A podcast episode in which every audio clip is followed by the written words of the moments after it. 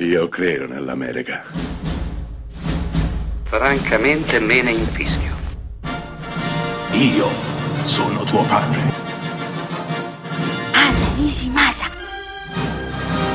Rimetta a posto la candela.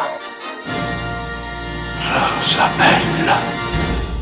Ci sono sette uomini di mezza età che hanno deciso di dedicarsi nel loro tempo libero, anima e corpo, al nuoto sincronizzato maschile. Sì, lo so, sembra strano, ma questa è la trama di un film del 2018, film francese, diretto da Gilles Lelouch, intitolato Sette uomini a mollo. La trama è tutta qui, di fatto non c'è altro. Questi uomini improbabili, improponibili, decidono di fare squadra e partecipare ai campionati mondiali di nuoto sincronizzato maschile. Vinceranno, perderanno, faranno una pessima figura, salveranno la dignità, poco importa.